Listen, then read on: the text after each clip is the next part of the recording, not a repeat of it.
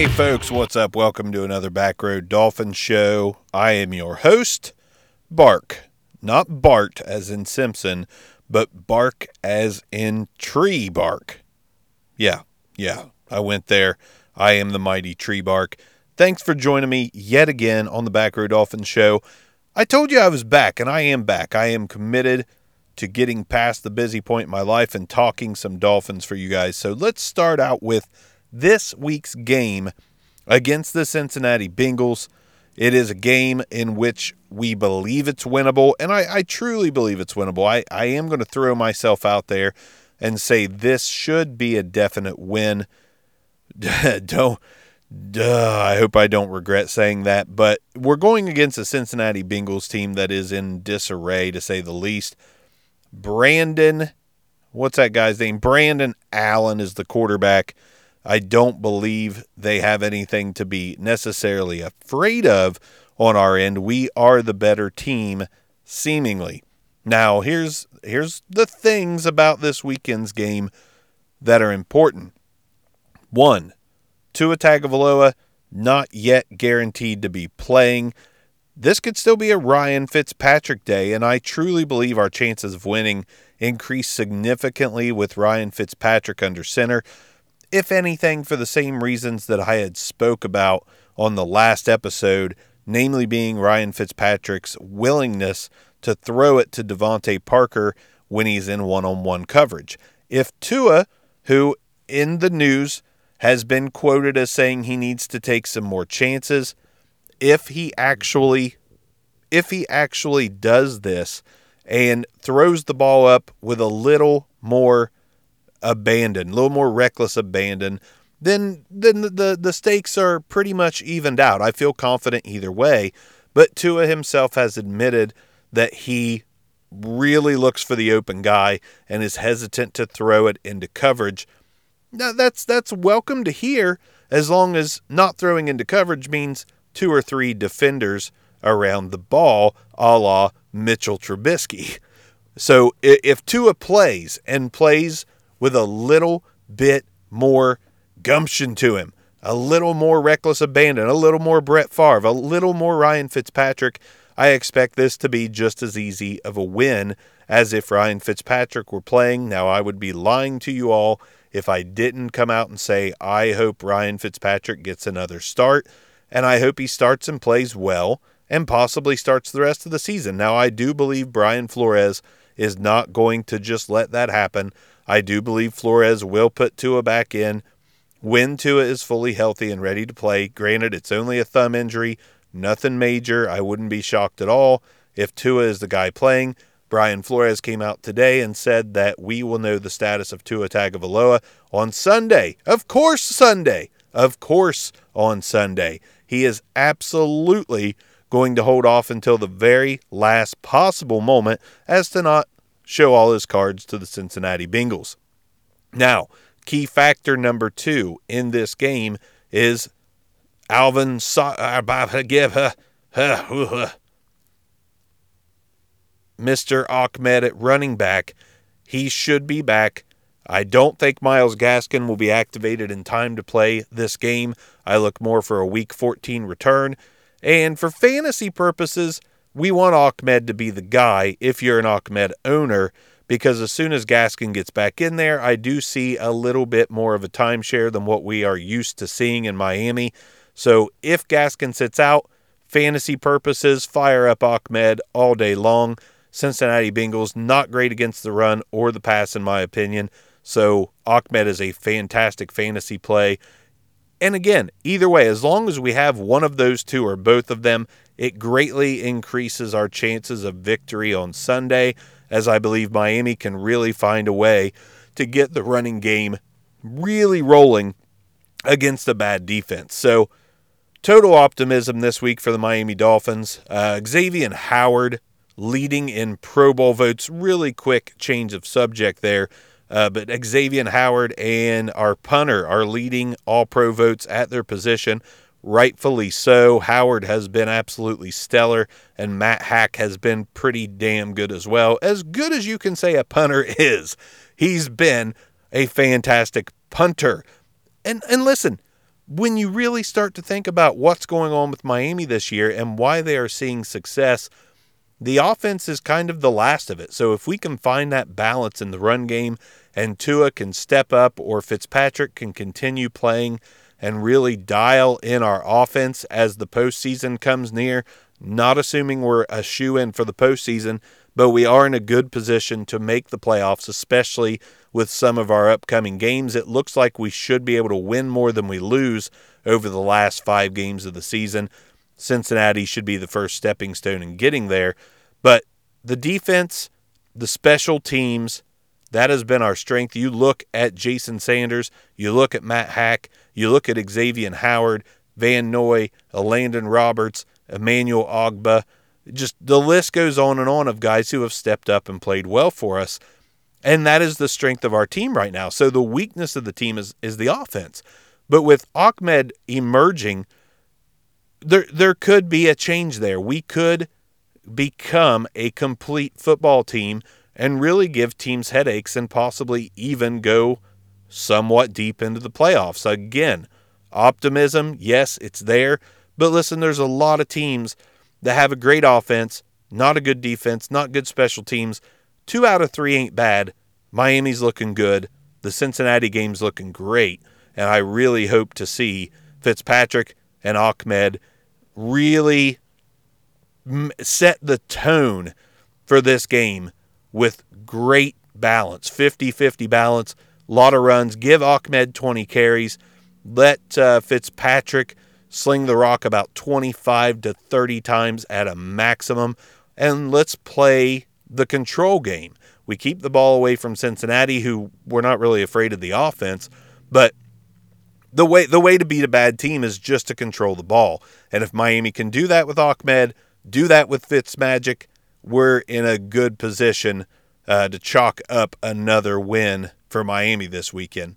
Really exciting times. I, I'm very, very happy to watch this team progress throughout the season because it did start off a little rough. We weren't sure how it was going to go, but over the course of the last 6 or 7 weeks, we're starting to see who this team is. And and this this is what Brian Flores has built. This is what he wanted was a defense that can keep us in games, special teams that can capitalize on mistakes. It's it's looking good for Miami right now. I'm going to go ahead and throw some stat lines out there. I think Ahmed has a 100 yard game, gets in the end zone, catches three or four passes, maybe more, because our pass catchers are kind of at a, a detriment right now without Preston Williams. Not that he was playing great, but he at least freed up other guys on the offense. So heavy dose of Fitz or Tua to DeVante Parker, one on one coverage, take it. Take it all day. That guy, DeVante, will catch it if it's near him. That's what he does best. So, Ahmed, DeVante, and solid quarterback play. Exactly what we need. We need a very uh, Baltimore Ravens like game. Not, you know, the one they just played against the Steelers, but that style of game where the defense and special teams sets the tone and the offense does just enough to get a win. Now, do I think it's going to be a close game? Not necessarily. I think Miami could absolutely uh, perform a blowout in this one and, and put Cincinnati even further down in the team rankings, which you can't get a whole lot lower, but Cincinnati has the uh, capability to be uh, yet a top five pick again. So, Miami fans, I think it's a good week. I think it's a week to be excited. Definitely look for Ahmed to get possibly the best game as a pro under his belt. And again, Fitzpatrick, we need we need Fitzpatrick. I know there's going to be some folks out there that disagree, but we either need him or we need Tua to take some more chances. I'm all for Tua playing in this game if he's healthy, if he's committed to taking more chances and not just looking for the open guy. I was just telling a uh, a coworker of mine, you you watch the games and it's very clear that Tua Tagovailoa looks for the open receiver, and that's a great quality to have, and it's a great quality to be careful with the ball, but you can be too careful. You absolutely can be too careful. And for the most part, Tua Tagovailoa has been too careful in this season. I'm sure the rookie jitters and not wanting to let the team down, not wanting to screw up the opportunity that's been given to him, That's got to be a factor in his mind. But he's got to remember there, there's times you have to throw the ball up even in coverage. Now, double coverage, that's rare. Triple coverage, please don't, Mitchell Trubisky. But single coverage with a guy like DeVante Parker, with guys like Mike Gesicki, even Adam Shaheen. Go ahead and get that ball up, take some chances. We're going against a team that is not a powerhouse, not a playoff contender. We can take some chances. I'd like to see Miami really take some chances in the air, but only when necessary only if the run game with Ahmed is not working. That's me assuming Ahmed is going to be 100% good to go. He did practice the other day, Wednesday, I believe. So it does look like he's ready to go. I think he could have played last Sunday, all things considered, but we didn't necessarily need him to. It was against the Jets. If there's a, a good time to rest some of your better players, which I'll go ahead and say Ahmed is one of our better players, the eye test he has passed, in my opinion. I see great acceleration, solid vision. I think he looks like a pretty good back. He just needs to put on a little bit more weight if we're ever going to make him the bell cow. But that that's it. That's the key. Give him the carries. I think he's a good player. Fitzpatrick throw it to DeVante. Both good players. Don't make mistakes, Ryan. If you're in there, Tua, take a chance. And if you make a few mistakes, I'm going to let you live it down. Not that it matters what I think, but I'm going to be perfectly fine to see Tua Tagovailoa go out there, sling the ball with a little more. Don't give a, you know, don't give a, you know. As as far as the Bengals side of the game goes, I think the biggest threat there is going to be whoever's running the ball. If it's Giovani Bernard, I feel like he might have been somewhat questionable for the week. I don't remember if he's on the COVID list or what. I'm not a follower of the Cincinnati Bengals. But Giovani Bernard is underrated. He has the potential uh, to give the defense some headaches if they really focus on him running and catching out of the backfield. Because Brandon Allen, by all means, not a great quarterback, but he can surprise, just like Mike Glennon surprised last week with a solid performance for the Jaguars. Brandon Allen has done that too. He did it with the Denver Broncos last year. He's already looked better than Ryan Finley for the Bengals uh, this year so far. So don't underestimate completely what Brandon Allen can do, but also don't underestimate how good this Dolphins team really is because we could absolutely put it to the Bengals and I look forward to it. And if they if Miami loses, I'm going to go ahead and say go ahead and roll Tua out every game, get him prepared for 2021 don't be so excited about the playoffs if Miami loses this game because we can't lose to a team like the Bengals. If we lose to a team like the Bengals, then we're going to potentially lose to the Kansas City Chiefs, and then every other game is not a gimme outside of those.